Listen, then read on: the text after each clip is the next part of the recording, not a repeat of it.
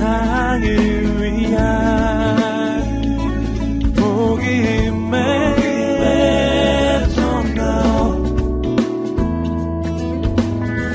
CGM TV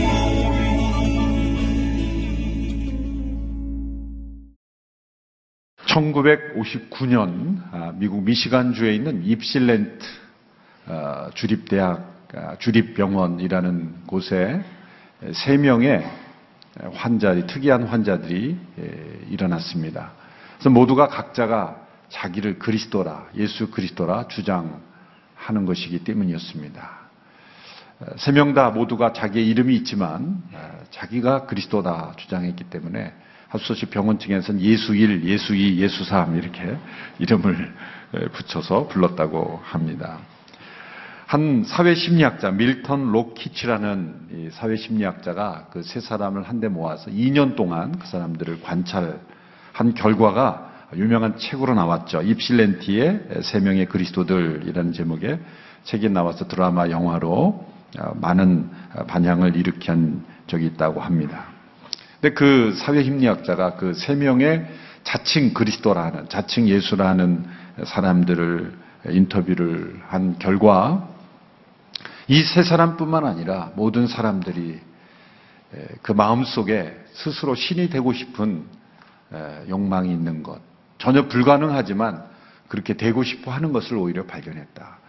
그래서 그 책을 통해서 어, 소위 메시아 콤플렉스라는 단어가 아, 세상에 나타나기 시작했다고 합니다. 예수님을 내몰고 예수 그리스도의 위치에 자기가 앉고 싶어 하는 그런 인간의 욕망의 표출이라는 것입니다. 어떤 목사님이 꿈속에 천국을 갔는데 그 보좌에 앉아 계신 예수님께서 모든 성도들이 올라올 때마다 반갑게 일어나서 맞이해 주시고 허그해 주시고 또 축복해 주시는 그런 모습을 보았다고 합니다. 근데 이제 본인 차례가 돼서 예수님과 인사를 하는데 예수님이 일어나지 않고 가만히 의자에 앉아 보좌에 앉으셔서 인사를 하시더라는 거예요.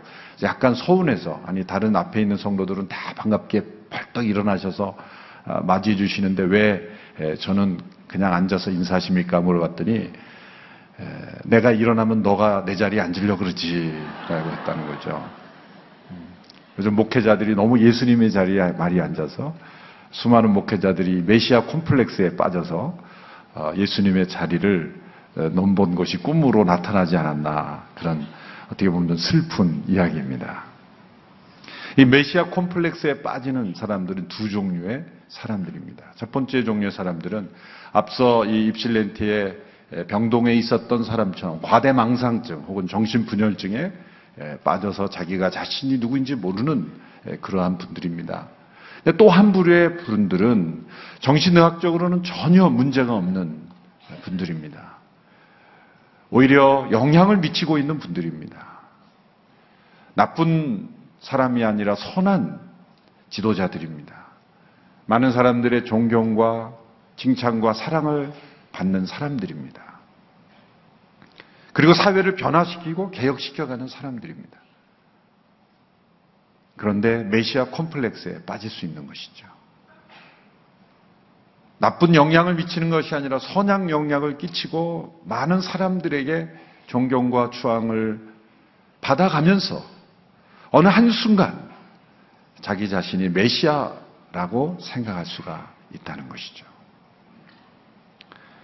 사회의 변화를 일으키고 개혁을 일으키는 선한 영향력을 미치는 지도자일수록 기억해야 될 것은 변화의 주체는 내가 아니라 하나님이시라는 것.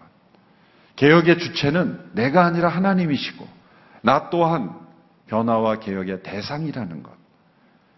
그러므로 나는 완전하고 나 외의 모든 사람들은 다 문제가 많다는 태도는 이미 메시아 콤플렉스에 빠진 것이죠. 나를 포함하여 우리가 함께 변화해야 되고 우리가 함께 새로워져야 된다. 나도 역시 마찬가지로 문제가 많은 사람이다. 라는 겸손한 마음이 있지 않으면 한순간에 우리는 이 메시아 콤플렉스에 빠질 수가 있는 것입니다. 오늘 본문에 나오는 이 세례요한, 그 세례요한은 성령이 충만했고 수많은 사람들을 변화시키는 엄청난 영향력을 유대 사회에 일으켰습니다. 그래서 사람들의 마음 속에 세례 요한을 바라보면서 이런 생각을 했습니다. 이 요한이 바로 메시아가 아닐까? 그것은 한두 사람의 마음 속에 일어나는 생각이 아니라 거의 모든 사람들의 마음 속에 일어나는 생각이었습니다. 이 요한이 우리가 기다리던 메시아가 아닐까? 그 당시에 많은 사람들이 메시아에 대한 깊은 갈망이 있었던 때에 성령의 능력과 표적과 사람들의 변화되고 그 세례 요한의 메시지에 회개하고 나오는 모습을 보면서 이가 그리스도가 아니냐라는 사람들의 그러한 질문과 그런 생각들이 생기기 시작했다는 거죠. 만일 세례 요한이 그 한순간에 이 메시아 콤플렉스에 빠져서 어, 나도 몰랐는데 그러고 보니 내가 메시아네요. 라고 말했다든지 아니면 내가 메시아입니다. 라고 한마디만 했다면 틀림없이 세례하는 메시아가 되는 겁니다. 사람들에게. 그 정도의 위치까지, 그 정도의 영향력까지 지금 세례 요한이 올라 있는 겁니다. 어쩌면 이 세례 요한의 말 한마디라면 새로운 종파가 생길 수도 있는, 새로운 종교의 창시자가 될 수도 있는, 어쩌면 오늘 이 시대에 이슬람교나 불교나 어떤 종교보다도 더 큰 영향력을 발휘할 수 있는 또 하나의 종교가 창설될 수 있는 그러한 그 시점에 있었습니다. 바로 그때 세례 요한은 자기에게 향하고 있는 모든 사람들의 기대와 인정과 칭찬과 자기를 그리스도다, 메시아로 추앙하고 싶어 하는 그 사람들을 향하여 오늘 본문의 메시지를 던지는 것입니다. 나는 그리스도가 아니다. 여러분, 우리가 우리 스스로를 현재 시점에서 저는 그리스도가 아닙니다. 라고 말하기는 너무나 쉬운 거예요. 그렇죠. 당연히 아니죠. 왜? 아무도 그렇게 생각한 사람이 없기 때문에. 그런데 나를 제외한 모든 사람들이 다 나를 메시아로 바라보고 메시아로 부르고 싶어 하는 그 시점에서 아닙니다. 라고 말하는 것은 쉽지 않은 일입니다. 자신이 모든 기대와 존경을 한 몸에 받고 메시아의 위치에 오르기 직전에 사람들의 기대 속에 있는 그 순간에 세상의 모든 초점과 주목을 받는 그 시점에 자기를 부인하는 것. 이것은 성령의 임재하심, 하나님의 역사심, 도우심이 아니면 있을 수 없는 일이죠. 우리는 이 세례 요한의 위대한 겸손, 위대한 신앙을 우리가 함께 본봐야 될 줄로 믿습니다. 바로 이 순간에 세례 요한은 자기를 부인하고 나는 그리스도가 아니다. 라고 진실을 말했고 내 뒤에 오시는 이가 그리스도다. 라고 말하면서 그 그리스도를 소개하는 그의 본연의 역할, 그의 원래 주어진 사명을 감당하고 세상을 떠났습니다. 너무나 멋진 분이죠. 그는 장차 뒤에 오시는 예수 그리스도와 자신을 설명하면서 비교하면서 세 가지로 예수님을 소개했습니다. 첫째로 나는 너희에게 물로 세례를 주지만 예수 그리스도는 성령과 불로 세례를 줄 것이다. 둘째로 내 뒤에 오시는 분은 나보다 더 능력이 많으신 분이다. 셋째로 나는 그분의 신발끈을 풀기도 합당하지 않는 자격이 없는 사람이다. 라고 소개하면서 자신과 예수 그리스도를 비교하면 나는 그리스도가 아니라고 말했습니다. 오늘 본문 15절에 17절의 말씀을 함께 보십시오. 15절의 말씀부터 함께 읽겠습니다. 시작. 그리스도가 오시기를 간절히 고대하고 있던 백성들은 모두 마음속으로 요한이 혹시 그리스도가 아닐까 생각했습니다. 그러자 요한이 그들 모두에게 대답했습니다. 나는 너희에게 물로 세례를 준다. 그러나 이제 나보다 더 큰 능력을 가진 분이 오실 텐데 나는 그분의 신발끈도 풀 자격이 없다. 그분은 너희에게 성령과 불로 세례를 주실 것이다. 그분은 손에 키를 들고 타작마당을 깨끗이 치우시며 알곡을 창고에 모아들이고 축정이를 꺼지지 않는 불에 태우실 것이다. 첫째로 세례요한은 자신은 물로 세례를 주지만 예수 그리스도는 성령과 불로 세례를 주신 분이라고 소개했습니다. 이 물의 세례와 성령과 불의 세계를 비교하고 있습니다. 이 물과 불, 이 불은 성령님을 상징하는 상징으로서 물과 대비되는 그러한 것으로 어, 비유한 것이죠. 그러니까 성령과 불 그럴 때는 성령의 세례가 따로 있고 불의 세례가 따로 있는 것이 아니라 성령의 세례를 불의 세례로 비유한 것입니다. 물은 겉을 깨끗해 할 수 있지만 속은 깨끗하게 할 수 없어요. 그러나 불은 속까지 다 태우는 것이죠. 그러므로 겉만이 아니라 속까지 근본적으로 변화를 일으키는 세례. 그것이 성령의 세례라는 거죠.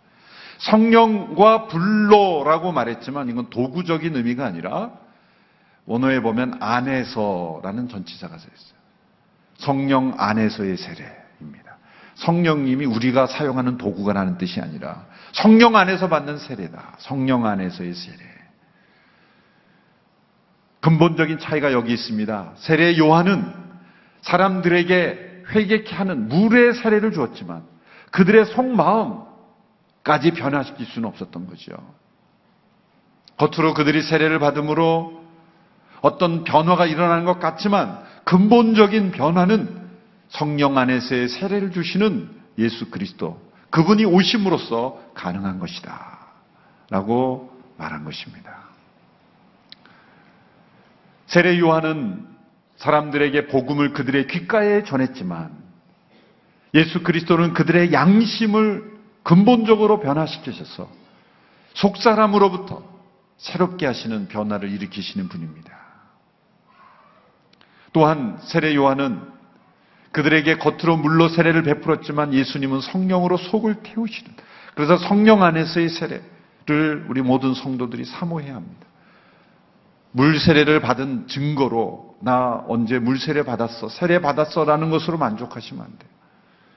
나의 속사람이 성령 안의 세례로 근본적으로 변화되는 그리스도께서 베푸시는 성령 안에서의 세례. 그 세례를 경험하지 못한 분들은 사모하셔야 돼요. 물론 어떤 분은 물의 세례를 받을 때 이 불의 세례를 함께 받는 분들이 계시지만 때로는 물 세례를 외형적인 세례 교인이 되었지만 성령과 불의 세례 가운데 근본적인 그런 변화를 체험하지 못한 분들도 있습니다.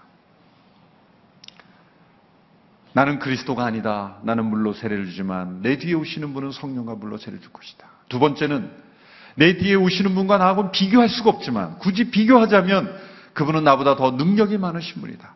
단지 내가 능력이 있지만 조금 더 많은 능력이 있는 분이 아니라 이 능력이라는 건 뭡니까? 본질에서 나오는 거죠. 나는 본질에 대해서 소개할 뿐이지 그분이 본질이시다. 그런 뜻입니다.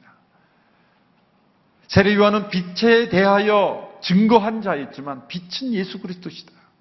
세례 요한은 진리에 대해서 설명했지만 예수님 그분 자신이 진리이시다. 세례 요한은 그가 했던 모든 사역은 진리에 관한 많은 교훈으로 사람을 감동시켰지만 그리고 심판에 대해서 설교함으로 사람들을 회개시켰지만 예수님은 그분 자신이 진리의 교훈이시고 그분은 심판을 실행하신 분이시다 하는 것이에요. 키를 손에 들고 알곡은 곡간에 들이고 죽정이는 불에 태울 것이다. 심판이죠. 세례요한이 왜 설교할 때 수많은 사람들이 회개하고 돌아왔습니까? 죄와 심판에 대해서 설교했기 때문이에요. 여러분 진리에 대해서 심판에 대해서 가르쳐도 사람들이 변화됩니다. 그런데 예수님은 심판을 실행하시는 분이에요. 진리 그 자체이신 분이에요. 근본적으로 차이가 있는 것이죠. 더 나아가 세 번째로 세례 요한은 이렇게 자신을 소개했어요. 나는 내 뒤에 오시는 분의 신발끈도 풀기에 합당하지 않은 사람이다. 자격이 없는 사람이다. 신발끈은 누가 푸는 겁니까? 그 당시에 종들이 푸는 거예요. 나는 예수님의 종이라 불릴 자격도 없는 사람이다. 그렇게 자기 자신을 설명하면서 예수 그리스도를 높였죠. 이것은 빈말이 아닙니다. 듣기 좋으라고 한 말이 아닙니다. 세례 요한은 사실을 말한 거예요. 사실을 말한 겁니다. 여러분 신발끈을 푸는 일, 그 종이 하는 일 중에서도 가장 단순한 일이죠. 그 당시에 종도 여러 가지 종류의 종이 있어요. 여러 직책이 있죠. 예를 들어서 요셉이 그 했던 구약의 요셉이 했던 종의 역할은 집안의 모든 사무 행정, 살림을 다 도맡아 하는 종이에요. 종도 이 종류에 따라서 역할에 따라 다양한 종들이 있지 않습니까? 신발끈을 풀어주는 것, 이는 종이 하는 일 중에서 가장 단순한 일 중에 단순한 일이에요. 그런데 자기는 그런 일을 하기에도 합당하지 않은 자격이 없는 종이다. 그렇게 자신을 소개한 것이죠. 예수 그리스도가 이 세례 요한에게 있어서는 어떤 위치였습니까? 자신은 예수 그리스도의 종이라 불리기도 합당치 않다. 이 말씀은 역설적으로 생각하면 세례 요한은 그에게 맡겨진 신발끈을 푸는 일조차도 맡겨졌다면 그 사람은 충성스럽게 감당하는 사람이었다는 거예요. 역설적으로. 많은 사람들은 우리 자신에게 그리스도를 위한 일이지만 그리스도를 위한 일도 구별해서 받아들이는 것 아십니까? 그리스도를 위하여 하는 섬기는 일들 가운데 만약 신발끈을 푸는 일을 맡긴다면 여러분 어떤 마음으로 대하겠습니까?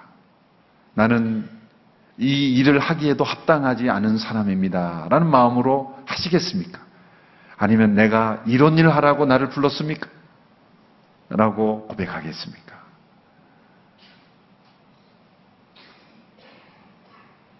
여러분 어떠신지 모르겠지만 저는 이 말씀에 가장 큰 은혜를 받았어요. 준비하면서.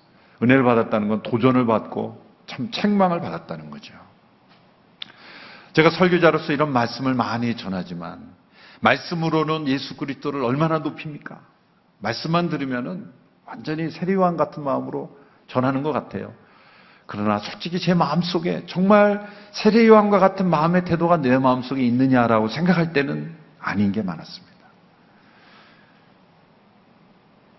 예수님의 신발끈을 풀기에도 합당하지 않는다는 그런 마음이 아니라 예수님의 신발을 신고 다니고 싶었더라고요, 내가. 예수님 신발 좀 빌려주세요. 그 신발 신으면 무리도 걸을 수가 있고 그 신발 신으면은 자랑하고 싶고 예수님의 신발을 좀 대신 신고 싶은 예수님 좀 쉬고 계세요. 제가 신발 좀 빌리겠습니다. 그래서 예수님 인 척하고 다니고 싶은 그런 마음이 사역자들에게 많이 들어요. 어떤 때 보면 이 성도들의 모인 숫자에 따라 설교하는 태도가 달라져요. 준비하는 태도가 달라져요. 어느 모임에 설교 초청을 받아서 가면 아주 적게 모이잖아요. 그러면은 아, 이 정도 적은 모임에 나를 불렀나? 이런 생각이 드는 때가 있어요. 무서운 생각이죠. 제가 무섭죠, 여러분. 내가 이 신발끈 풀어주는 일로 나를 불렀나? 이런 생각이 불쑥불쑥 들면 얼마나 악한 모습입니까? 그러니까 이 말씀이 맞는 거예요. 자격이 없는 거예요. 자격이 없는 거예요. 예수님의 신발끈을 풀러보라 그러면 그 사람의 영성이 나오는 거예요. 그래서 신발끈 풀르는 일부터 예수님이 시켜야 돼요. 만약 신발끈을 풀르는 일을 나는 이것 예수님의 신발끈을 풀을 자격도 없다라는 마음을 가진 사람이라면 신발끈을 푸는 일을 가끔 주실 거예요. 그런데 내가 이런 일 하라고 나를 불렀어? 라고 하는 순간 진짜 자격이 없는 거죠. 자격이 없는 거예요. 저와 여러분의 예수 그리스도를 우리의 삶에 어떤 태도로 모시는가? 예수님을 나의 마음속에 우리의 인생의 태도에서 어떤 위치에 올려드리는가가 우리의 신앙의 모습입니다. 세례한 그분은 그의 마음속에 나는 예수님의 신발끈을 풀기에도 합당하지 못한 자라는 생각이 가득 차 있기 때문에 실제로 그가 능력이 없었을까? 열등한 사람일까? 아닙니다. 세례 요한만큼 능력이 많은 사람이 어디 있습니까? 예수님이 뭐라고 말씀하셨냐면 여인이 낳은 자 중에 이보다 더 큰 이는 없다. 어떤 유대 사회의 지도자가 광야에 홀로 있는 그에게 수많은 사람들이 몰려서 세례를 받고 회개하고 그랬겠습니까? 그가 쫓아다니면서 당신들 변화된다고 외치지 않았습니다. 사람들이 몰려와서 그의 말씀을 듣고 회개하고 변화됐죠. 여인이 나중에 이보다 큰 자가 없더라. 어떤 선지자보다도 구약의 수많은 선지자보다도 더 큰 선지자였어요. 엘리야보다도 모세보다도 그는 더 큰 능력으로 주의 길을 예비했습니다. 사람들이 메시아이가 아닐까라고 생각할 정도였다는 거죠. 그렇지만 그는 이런 고백을 했어요. 나는 예수님의 신발끈을 풀기에도 합당하지 않다. 그러나 그것은 사실이었습니다. 예수님이 그런 분입니다. 예수님은 그렇게 위대하시고 그리고 진리 그 자체이신 분이기 때문입니다.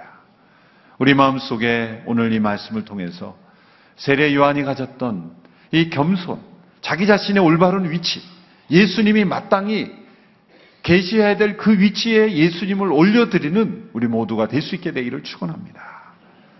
그리스도를 위한 일이 신발끈을 푸는 일 같은 아주 작고 사소한 일인 것처럼 보일지라도 그 일을 감당하기에도 합당하지 않은 저입니다. 라는 그런 고백으로 우리에게 주어진 사명을 감당하는 우리 모두가 되기를 주님의 이름으로 축원합니다. 세례 요한이 이렇게 한없이 자기를 낮추더라도 그것이 사실인 이유가 뭘까요? 예수님은 세례 요한이 낮아진 것보다 더 낮아지신 분이에요. 세례 요한이 신발끈을 풀기 합당하지 못한 종이라고 말했습니까? 예수님은 제자들의 발을 시켰어요. 신발끈을 푸는 정도가 아니라 발을 시키셨어요. 우리가 억울하게 다른 사람들에게 비난받으면서 잘 참습니까? 예수님은 온 세상의 조롱과 비난을 다 담당하셨고 의인으로서 불의한 자의 취급을 받아 십자가의 흉측한 그 고통을 담당하시고 하나님의 진노를 담당하신 데까지 낮아지셨어요.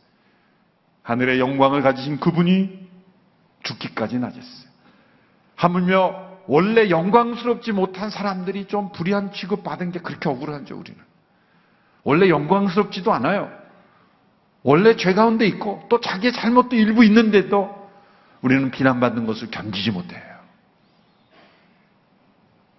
그러나 예수님은 완전히 의로우신 분이 완전히 죄인으로 그것도 가장 처참한 처형을 당하시는 죄인으로 고난을 받으셨죠. 예수님은 세례 요한이 아무리 자기를 낮춰도 그보다 더 낮아지신 예수 그리스도. 그러므로 세례 요한의 이 고백은 그냥 겸손한 척 하는 고백이 아니라 합당한 고백이요. 우리 모두가 함께 가슴에 품어야 될 고백인 줄로 믿습니다. 세례 요한의 이 고백 이후에 예수님께서 세례 받으시는 장면이 나옵니다. 세례 요한은 담대하게 목숨을 두려워하지 않고 엘리야의 엘리야가 아합과 이세벨에게 진리를 말하고 죄를 지적했던 것처럼 당시에 분봉왕 헤롯의 죄를 지적하다가 결국 감옥에 갇혀서 순교했죠. 그리고 그는 사라졌습니다. 그는 매우 짧은 인생을 살았지만 영원한 천국에서는 큰 자로 주님 앞에 인정받을 줄로 믿습니다. 그런데 그 세례 요한이 사라지기 전에 예수님께서 세례 요한에게 세례를 받으신 기록이 오늘 본문 21절 이하에 21절, 22절에 등장하고 있습니다. 오늘 보면 21절, 22절을 함께 읽으실까요? 3장 21절, 22절 말씀 시작. 모든 백성이 세례 받을 때 예수께서도 세례를 받으셨습니다. 예수께서 기도하시자 하늘이 열리고 성령께서 비둘기 같은 형상으로 그분 위에 내려오셨습니다. 그리고 하늘에서 한 소리가 나왔습니다. 너는 내 사랑하는 아들이다. 내가 너를 기뻐한다. 예수님께서 세례 받으신 장면은 사복음서에 다 등장한 아주 중요한 사건입니다. 중요한 것은 예수님이 세례를 받으실 필요가 없는 분이라는 거죠. 세례는 누가 받아야 됩니까? 세례는 죄 씻음, 정결함을 상징하는 의식이기에 죄인이 받아야 하는 것입니다. 예수님은 죄인이 아니셨습니다. 그런데 예수님은 세례를 받으셨습니다. 왜 그랬을까요? 그것은 죄인들과 같이 취급당하시기 위해서이죠.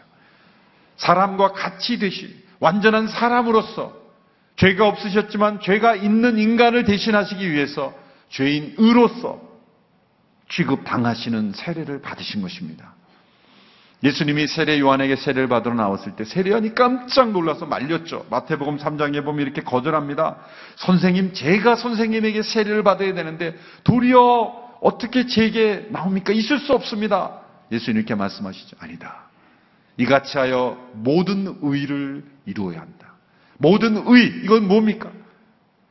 하나님이 사람이 되심으로, 사람이 되시되 죄인과 같이 되심으로 죄인을 대신하는 구세주 메시아가 되시기 위해서 반드시 있어야 될 첫 번째 과정이었던 것이죠.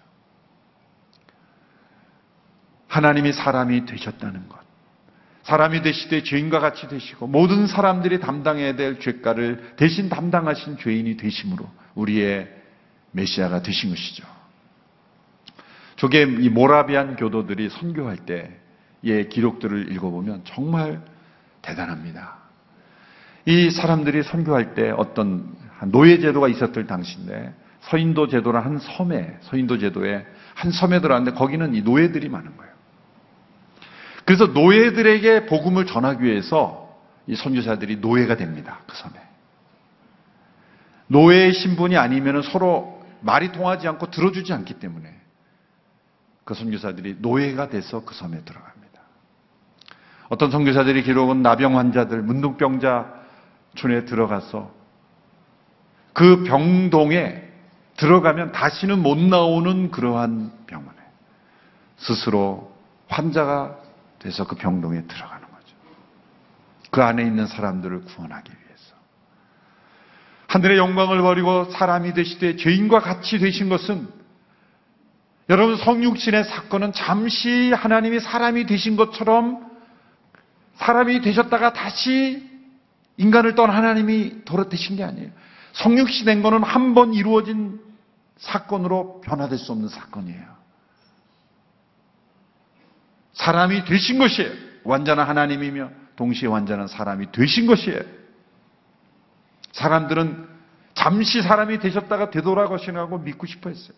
아닙니다. 영원히 사람이 우리와 같이 되신 거예요. 그리고 부활하셔서 영광스러운 몸이 되셔서 우리가 영광스럽게 될때그 몸을 입고 지금도 계신 거예요. 그게 성육신입니다. 예수님께 세례를 받으시고 그런데 누가복음에 보면 요한에게 세례를 받으셨다는 말을 기록하지 않아요. 요한이 세례 줬다는 말을 기록하지 않는 건 매우 의도적이라고 생각합니다. 다른 마태복음이나 다른 복음에서 기록돼 왜 누가가 예수님이 요한에게 세례 받다는 걸 기록하지 않았을까? 저는 이 요한이 한 말, 나는 그분에게 신발끈 풀기도 합당치 않다라는 말을 그대로 반영한 것이라고 생각해요. 만약 요한이 예수님에게 세례 줬다 그러면 수많은 사람들이 그러면 예수님보다 요한이 한 수 위네? 이렇게 생각할 위험이 있을까봐. 예수님의 신성을 오해할까봐. 그리고 세례 요한을 메시아처럼, 메시아의 반열에 사람들이 올려놓을까봐 아예 세례 요한을 빼버린 거예요. 아마 세례 요한이 사복음서를 읽었더라면 제일 기뻐했을 복음서가 누가 복음서일 거예요. 잘했습니다. 내 이름 뺀 거 정말 잘했습니다. 여러분, 여러분의 이름이 빠지고 그 역할을 하는 일을 기뻐할 수 있게 되길 바랍니다. 여러분이 다 했는데 여러분의 이름이 나오지 않았다고 너무 섭섭해 하지 않고 오히려 세례 요한처럼 이렇게 내 이름이 빠진 것을 오히려 기뻐하고 오히려 숨길 수 있는 정말 하나님의 멋진 사람들이라고 생각을 합니다. 그때 세례를 받고 올라오는 그때 예수님이 기도하셨다 그랬어요. 그래서 하늘의 음성이 들렸고 성령이 비둘기 같이 내렸고 하늘이 열렸다 그랬어요. 여러분 이 현상은 예수님이 세례 받으실 때가 아니라 세례를 받으시고 물 위에서 올라오시고 예수님이 기도하실 때 하늘이 열렸고 비둘기 같은 성령이 임했고 하늘에서 소리가 들렸습니다. 이는 내 사랑하는 아들이요 내 기뻐하는 자다. 여러분 이 현상에서 무엇이 나타나요? 삼위일체 하나님의 임재가 나타나는 거예요. 하늘이 열리고 하늘에서 성부 하나님의 음성이 들렸고 성령의 비둘기 같이 임재하셨고 예수 그리스도가 세례를 받으셨다. 삼일째 하나님이 무엇을 지금 기뻐하시는 거예요? 성자 하나님이신 성자 예수님께서 죄인과 같이 취급당하시고 장차 십자가를 향해 나가실 것을 기뻐하신다는 거예요. 내가 너를 기뻐하는가? 내가 너를 사랑한다는 것은 예수님의 그 헌신, 예수님의 그 희생, 예수님의 선택을 삼위일체 하나님이 함께 축복하시고 기뻐하신다는 거예요. 인간을 창조하실 때 하나님의 형상대로 우리가 함께 창조하자라고 결의하셨던 그 삼위일체 하나님. 인간을 구속하시기로 결정하시고 예정하신 그 삼위일체 하나님이 이제 성자 예수님께서 죄인과 같이 되시고 십자가를 향하러 나가시는 그 인생의 여정을 기뻐하셨다는 거예요. 희생하러 가는 아들을 내가 너를 사랑하고 내가 너를 기뻐하노라 말하시는 아버지가 몇 명이 될까요? 자신은 희생하러 가고 죽으러 가는 인생을 향하여 내가 너를 사랑하고 내가 너를 기뻐한다라고 말할 수 있는 아버지가 얼마나 될까요? 성령 하나님은 비둘기 같은 성령 하는 임재하심으로 예수께서 그 모든 고난을 온유한 심령으로 분노가 아니라 온유한 심령으로 감당할 수 있도록 함께 해주신 거예요. 하나님은 인정해 주신 거예요. 내가 너를 사랑하고 내가 너를 기뻐한다. 너의 결정을 기뻐하고 이것은 우리의 결정이고 우리가 함께 이루어갈 것이다. 예수님이 홀로 그 십자가를 향해 나가신 것이 아니라 삼위일체 하나님이 성부 하나님의 그 인정과 기뻐하심의 말씀으로 성령 하나님의 그 온유한 비둘기 같은 성령 임재하심으로 함께 하셨기 때문에 예수 그리스도께서 십자가의 희생을 감당하실 수가 있었다는 것이죠. 사랑하는 아들의 희생의 길을 기뻐하고 축복한 그 성부 하나님의 아버지의 마음은 예수 그리스도의 희생보다 더 큰 희생을 치르신 것입니다. 예전에 아프가니스탄에 있었던 분당, 분당 샘물교회 사태를 많은 사람들이 비난하지만 그건 분명한 선교였고 순교였죠. 앞서 예수 그리스도를 부인하지 않고 대원들을 보호하기 위해다가 먼저 순교한 배형규 목사님.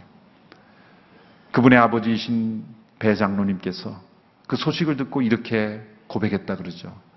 우리 가정에서 순교자가 나오게 하심을 감사합니다. 여러분 그런 고백이 가능할까요? 우리 가정에서 순교자가 나오게 하심을 감사합니다. 이것은 성부 하나님의 마음이 없으면 있을 수 없는 일입니다. 오늘 우리는 세례 요한의 참된 신앙 고백을 통해서 그리고 삼일째 하나님께서 보여주신 인간의 구원을 위해서 보여주신 그 낮아지심의 그 음성을 통해서 우리가 있어야 될 자리를 가르쳐 주셨습니다. 우리의 삶 속에 이렇게 낮아지고 낮아지셔서 우리를 구원하신 삼일째 하나님의 사랑과 헌신이 있었다면 우리는 그 낮아지신 예수 그리스도를 그분의 위치에 올려드리는 참된 신앙의 고백이 있어야 될 줄 믿습니다. 우리는 그분의 신발끈을 풀기에도 합당하지 못한 자들입니다. 그분은 그리스도심이 나는 메시아가 아닙니다. 메시아 컴플렉스에 걸린 인생이 아니라 참된 메시아를 메시아로 인정하고 그분을 높여드리는 인생으로 주님 앞에 쓰임 받는 우리 모두가 되기를 주님의 이름으로 축원합니다. 기도하겠습니다.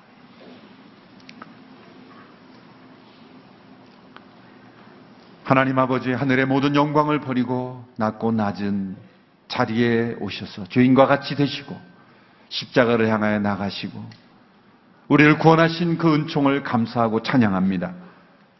우리 인생의 메시아가 되어 주신 은혜를 감사합니다.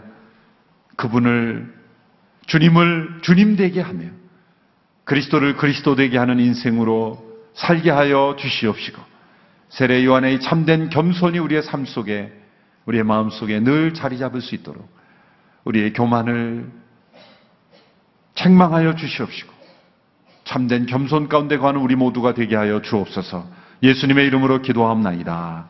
아멘.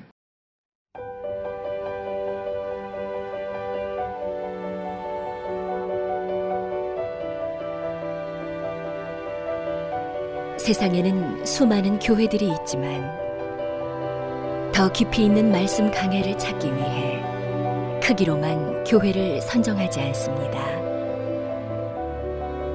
보다 좋은 영적 콘텐츠를 더 많이 나누기 위해 방송비를 받지 않습니다.